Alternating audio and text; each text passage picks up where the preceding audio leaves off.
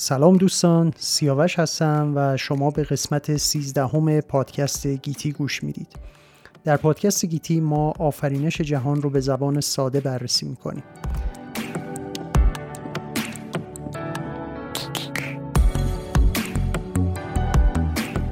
تو قسمت های قبل صحبت کردیم که جهان ما در حال انبساط هستش. یعنی همین جایی که الان شما هستید همه چیز داره منبسط میشه ولی این میزان انبساط در ابعاد کوچیک انقدر کمه که به چشم نمیاد.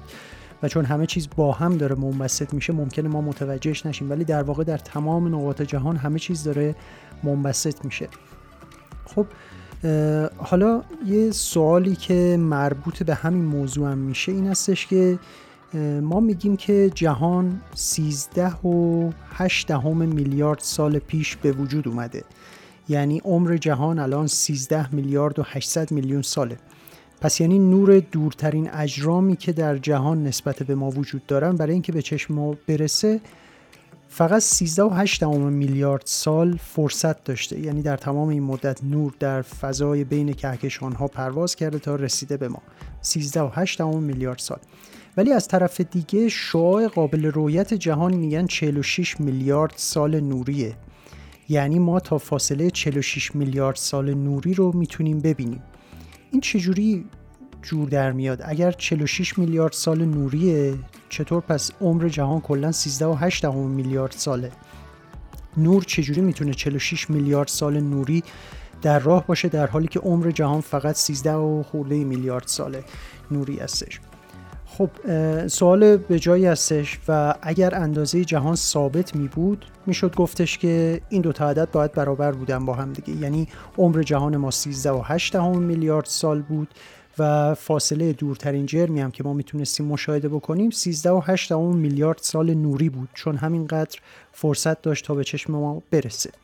ولی خب همونجوری که تو قسمت های قبلی صحبت کردیم و الان هم براتون خلاصه شو گفتم که در واقع جهان در حال اتساع هستش. همه جا داره متسع میشه و انگار داره بزرگ میشه. شبیه بادکنکی که در حال باد شدن و در واقع اگر ما نقاطی رو روی بدنه این بادکنک به صورت رنگی ایجاد بکنیم این نقاط همه از همدیگه در حال دور شدن خواهند بود وقتی که این بادکنک رو باد می‌کنیم. در این حالت چون جهان در حال اتساع هستش اون لحظه ای که نور از یکی از این اجرام دوردست شروع به حرکت کرد. فرض بکنید مثلا یک کوازاری بود یک ستاره بسیار دوری بودش که در سر یه واکنش اتمی واکنش هسته‌ای در واقع در هسته اتم های سازنده اون ستاره یک نوری تولید شد. این نور لحظه ای که شروع کرد به حرکت کردن به سمت ما 13 و 8 میلیارد سال پیش جهان هم همزمان با این داشت متصل می شد یعنی همینجوری که این نور داشت پرواز می‌کرد توی فضای بین کهکشانی بیاد به سمت ما جهان هم همش در حال اتصال بود. و تو این 13 و 8 میلیارد سالی که طول کشید تا این نور به چشم ما برسه جهان فوق العاده بزرگتر شد. یعنی جوری شدش که اون ستاره دور اون کوازاری که در فاصله خیلی خیلی دور از ما بود و نور ازش شروع به حرکت کرده بود حالا در فاصله 46 میلیارد سال نوری از ما قرار گرفته. و به این خاطر هستش که میگیم که ما در واقع داریم میزان دید ما شعاع قابل رویت جهان برای ما 46 میلیارد سال نوری. به خاطر این اتساع جهان هستش در واقع که ما در واقع داریم فواصل بسیار دورتری رو می‌بینیم از اون چی که نور پیموده. حالا فرض بگیریم که این جرم بسیار دوردست هنوز وجود داره بعد از این همه میلیارد سال. هنوز سر جاش وجود داره و داره نور افشانی می‌کنه و اینا. اگر در این لحظه یه مقدار صحبت کردن در مورد این لحظه در نظریه نسبیت می‌دونید که دیگه درست نیست. یعنی مثلا من میگم الان این الان برای من در کره زمین به مفهوم این زمان هستش. نمی‌تونه در یک کهکشان دیگه در یک ستاره دیگه در یک سیاهچاله دیگه به همین معنی باشه. ممکن هستش که در یک سیاهچاله مثلا یک ثانیه زمان بگذره و برای من این زمان به اندازه یک میلیون سال باشه. پس بنابراین این لحظه الان که من میگم خیلی تعبیر درستی نیست ولی حالا بذارید سادهش بکنیم. فرض بکنیم که این جسم بسیار دوردست ما همین الان یه پرتو نوری رو از خودش ساطع کرد و خب گفتیم که فاصلش الان با ما 46 میلیارد سال نوری هست. و این پرتو فرض می‌کنیم که 46 میلیارد سال تو راه بود که بخواد برسه به کره زمین. البته 46 میلیارد سال دیگه که اصلا فکر نمی‌کنیم که کره زمین وجود داشته باشه به خاطر حالا صحبت هایی که بعدا در قسمت های بعدی خواهیم کرد که خواهیم گفت چه اتفاقی برای کره زمین خواهد افتاد در طول چند صد میلیون و چند میلیارد سال آینده.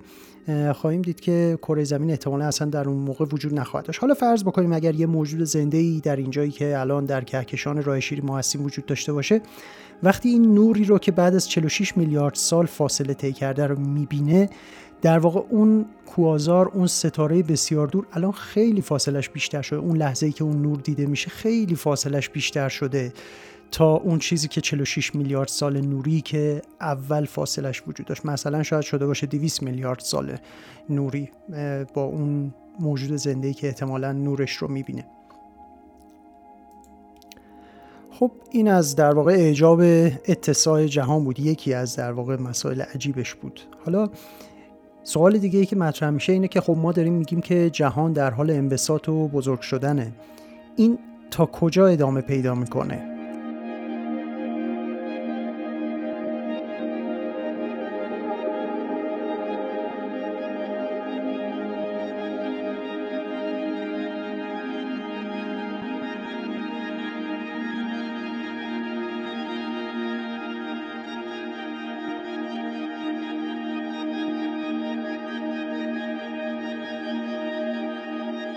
دانشمندی به نام لمترد اومد سه حالت رو برای جهان توصیف کرد. جهان بسته، جهان باز و جهان مسطح. جهان بسته در واقع جهانی هستش که به شکل کروی یک فضای بسته ای رو ایجاد کرده و دارای وسعت ثابت هستش. یعنی اینکه وسعتش از یه حدی دیگه بیشتر نمیشه. و به خاطر خمیدگی که گرانش در این جهان ایجاد می‌کنه اینجا منظور ما از خمیدگی خمیدگی حاصل از کل اجرام موجود در جهانه یعنی تمام ستارگان و کهکشان ها اینها با همدیگه این جهان رو طوری خمیده می‌کنن فضا و زمانش رو که به شکل یک کره در میاد و شما از هر جای شروع به حرکت بکنید هر چندم فکر می‌کنید دارید مستقیم میرید در هر جهتی حرکت بکنید بعد از مدت زمان کافی کل جهان رو دور می‌زنید برمیگردید سر همون نقطه اولتون. مثل اینکه مثلا فرض بکنید یه نفر روی کره زمین از یه جایی را بیفته همینجور حرکت بکنه. فرض بکنیم حالا مثلا بتونه از روی دریاها رد بشه از روی قطب بتونه رد بشه و کوه ها و اینا رو بتونه رد بکنه. از هر جایی حرکت بکنه دوباره برمیگرده می‌رسه سر جای اولش. در واقع جهانی که بسته باشه و کروی شکل باشه اینجوری که ما داریم میگیم یه همچین حالتی رو پیش میاره. و این جهان حالا بهش خواهیم پرداخت که چه ویژگی هایی خواهد داشت. الان بذارید جهان باز رو خدمتون بگم. جهان باز طبق نظر لمتره که بر اساس محاسبات ریاضی در واقع اینها رو توصیف کرد. دارای وسعت بینهایت هستش. یعنی باز بینهایت تا همه جا گسترده است ولی گرانش کل اجرامی که در این جهان وجود دارن یعنی کل کهکشان ها و ستاره ها و ماه ها و قمرها و دیگه هر چیزی که توش هستش گرانش اینها طوری اون رو خمیده می‌کنه این جهان رو خمیده می‌کنه که به شکل یک زین اسب در میاد. و به این میگن جهان باز. یه جهان دیگه هم توصیف کرد جهان مسطح. که مشابه جهان باز بینهایت یعنی حد و مرزی نداره و تا ابد ادامه داره. ولی محتوای ماده و انرژیش یعنی کل محتوای کهکشان ها و ستارگان همه چیز رو هم دیگه بذاریم در مقیاس بزرگ به اندازه هستش که نمی‌تونه جهان رو خمیده بکنه بلکه یک جهان صاف و مسطح هستش که به هر طرفی برید تا بینهایت ادامه داره. این سه تا حالتی بودش که برای جهان قابل توصیفه. ولی چجوری می‌تونیم بگیم که جهان ما کدوم اینها هستش؟ این سه حالت به یه پارامتری ربط داره که بهش میگن حد بحرانی چگالی یا چگالی بحرانی critical density. چگالی بحرانی چیه؟ اول در مورد اصلا مفهوم چگالی صحبت بکنیم. چگالی یعنی چی؟ یعنی جرم حجمی. یعنی در یک حجم مشخص چقدر جرم وجود داره؟ جرم رو که می‌دونیم با کیلوگرم اندازه گیری می‌کنن مثلا حالا یکی از در واقع مقیاساش کیلوگرم هستش. شما فرض بکنید یک بطری دارید که توش آب ریختید یه بطری آب معدنی که یک لیتر حجم داره. خب وزن می‌کنید و از اونجا جرمش به دست میاد یک کیلوگرم. شما میگید یک کیلوگرم آب در یک لیتر فضا حجم وجود داره. پس بنابراین این چگالیش میشه یک کیلوگرم بر لیتر. و در واقع به این ترتیب شما چگالی اینو حساب کردید. حالا فرض بکنید که توی این بطری که صحبتشو کردیم شما به جای آب مثلا بیاید فلز بریزید مثلا براده آهن بریزید و پرشو بکنید براده آهن. اینجا وزنش می‌کنید مثلا برای این یک لیتر حجم ده کیلوگرم. خب ده رو بخش برای یک و نیم می‌کنید و یه عدد خیلی بزرگتری میشه مثلا یه چیزی حدود هفت شیش و خورده نزدیک هفت میشه. پس اینجا میگیم که چگالی آهن بیشتر هستش از چگالی آب. حالا اگر توش هوا باشه وزنش می‌کنید می‌بینید اصلا وزن آنچنانی نداره. اینجا خب چگالی به مراتب کمتر میشه. در واقع به دلیل اینکه جرمش کمتر بوده چگالی هم کمتر میشه. چگالی جهان رو چطور حساب می‌کنم؟ میان در واقع جرم کل ماده و انرژی که در جهان وجود داره رو محاسبه می‌کنن. گفتیم که انرژی هم خودش یک حالتی از جرم می‌تونه محسوب بشه که بر اساس فرمول E مساوی MC2 به هم دیگه قابل تبدیل هستن. میان کل این جرم جهان رو حساب می‌کنن و بعد این رو تقسیم می‌کنن بر حجم کل جهان. اینها رو به وسیله روش های آماری و ریاضیات و در فیزیک دارن. یعنی مثلا کل جرم جهان تقریبا مشخص یه عددی براش وجود داره. اینکه حجم جهان چقدر هستش براش یه عددی وجود داره. و به این صورت چگالی جهان رو حساب می‌کنن. بر اساس محاسبات فیزیکی یک مقداری از چگالی جهان رو مشخص کردن که بهش میگن چگالی بحرانی. حالا توضیح میدم که این چگالی بحرانی چه تأثیری داره. مقدارش چقدره؟ مقدارش انقدر کم هستش که واقعا باور کردنش سخته. مقدار چگالی بحرانی ده میلیاردیوم میلیاردیوم میلیاردیوم کیلوگرم ماده و انرژی در هر متر مکعب جهانه.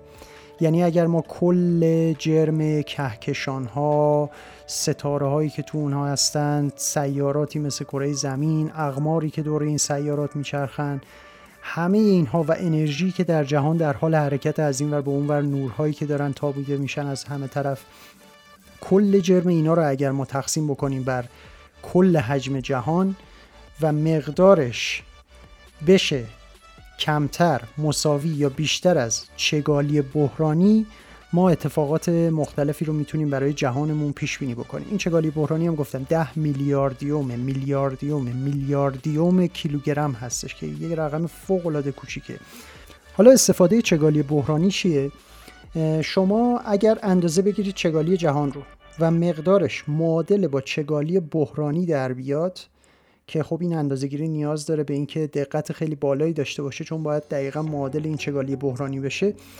اون وقت میگن گرانش کل جهان به حدی هستش که باعث میشه سرعت انبساط جهان همین انبساطی که الان داریم می‌بینیم به مرور زمان کم و کمتر بشه و نهایتا انبساط متوقف بشه و جهان مسطح ایجاد بشه. یعنی در واقع یکی از اون حالتهای جهان که صحبت کردیم جهان مسطح. خب این در حالتی هستش که چگالی جهان معادل با چگالی بحرانی بشه. اما جهان بسته چطوریه؟ اگر مقدار چگالی جهان بیشتر از چگالی بحرانی باشه بیشتر از اون مقدار ده میلیاردیوم میلیاردیوم میلیاردیوم کیلوگرم اون وقت گرانش کل جهان اونقدر هستش که می‌تونه سرعت انبساط رو رفته رفته کم بکنه انبساط رو متوقف بکنه بعد از یه مدتی و بعد جهان شروع بکنه به فرو ریختن به درون خودش. یعنی کهکشان ها ستاره ها حالا همه شروع بکنن به حرکت به سمت هم دیگه. یعنی این انگار مثل یه توپی انداختن بالا رفت دور شد از ما و به یه حدی رسید و حالا برمیگرده به سمت ما. انگار که این کهکشان ها همه از همدیگه دور شدن فاصله گرفتن فاصله گرفتن تا یه حدی دور شدن بعد دور شدنشون متوقف شد. حالا شروع می‌کنن به حرکت کردن به سمت همدیگه. و اینقدر اینا به سمت همدیگه با سرعت حرکت می‌کنن که دیگه در واقع آخر و زمان میشه اونجایی که اینها به هم دیگه برخورد می‌کنن.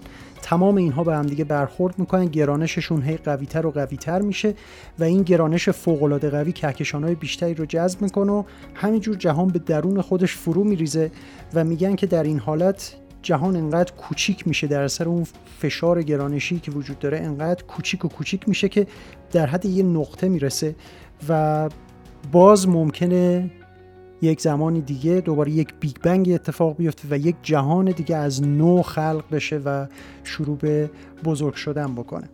این در واقع اون حالت جهان بسته بود. ولی یه حالت دیگه هم داریم که جهان باز هستش. وقتی که مقدار چگالی جهان کمتر از چگالی بحرانی باشه. در اینجور حالتی جهان همینطور بزرگ و بزرگتر میشه. توقفی نداره. همچنان با سرعت ادامه میده بزرگ شدنش رو و اونقدر بزرگ میشه که تمام ماده و انرژی جهان پخش و نابود میشه. یعنی انقدر وسعت پیدا می‌کنه. وسعتش به بینهایت می‌رسه که تمام ماده و انرژی پخش و در واقع نابود میشن و کل جهان میشه یک توده عظیم ماده و انرژی پراکنده که در این حالت میگیم جهان باز سرنوشت چنین جهانی هست به نظر شما جهان ما کدوم یک از این سرنوشت ها رو خواهد داشت؟ بر اساس اون چیزهایی که تا الان صحبت کردیم خودتون چی حدس می‌زنید؟ نظرتون رو بنویسید کامنت بگذارید و به سایت پادکست ما سر بزنید با آدرس giticast.com spell اش هست G I T I C A S T.com و همچنین subscribe بکنید توی کانال های مختلفی که پادکست ما پخش میشه مثل Google Podcast، Spotify، TuneIn، Stitcher، Apple Podcast، Castbox، ناملیک، تلگرام کانال تلگرامی که داریم و در اونجا می‌تونید سریعا مطلع بشید از قسمت های جدید پادکست اوورکست و ساند کلاود می‌تونید ما رو دنبال بکنید. امیدوارم که روز و روزگار بر شما خوش باشه و تا قسمت بعدی شما رو به خدای بزرگ میسپارم.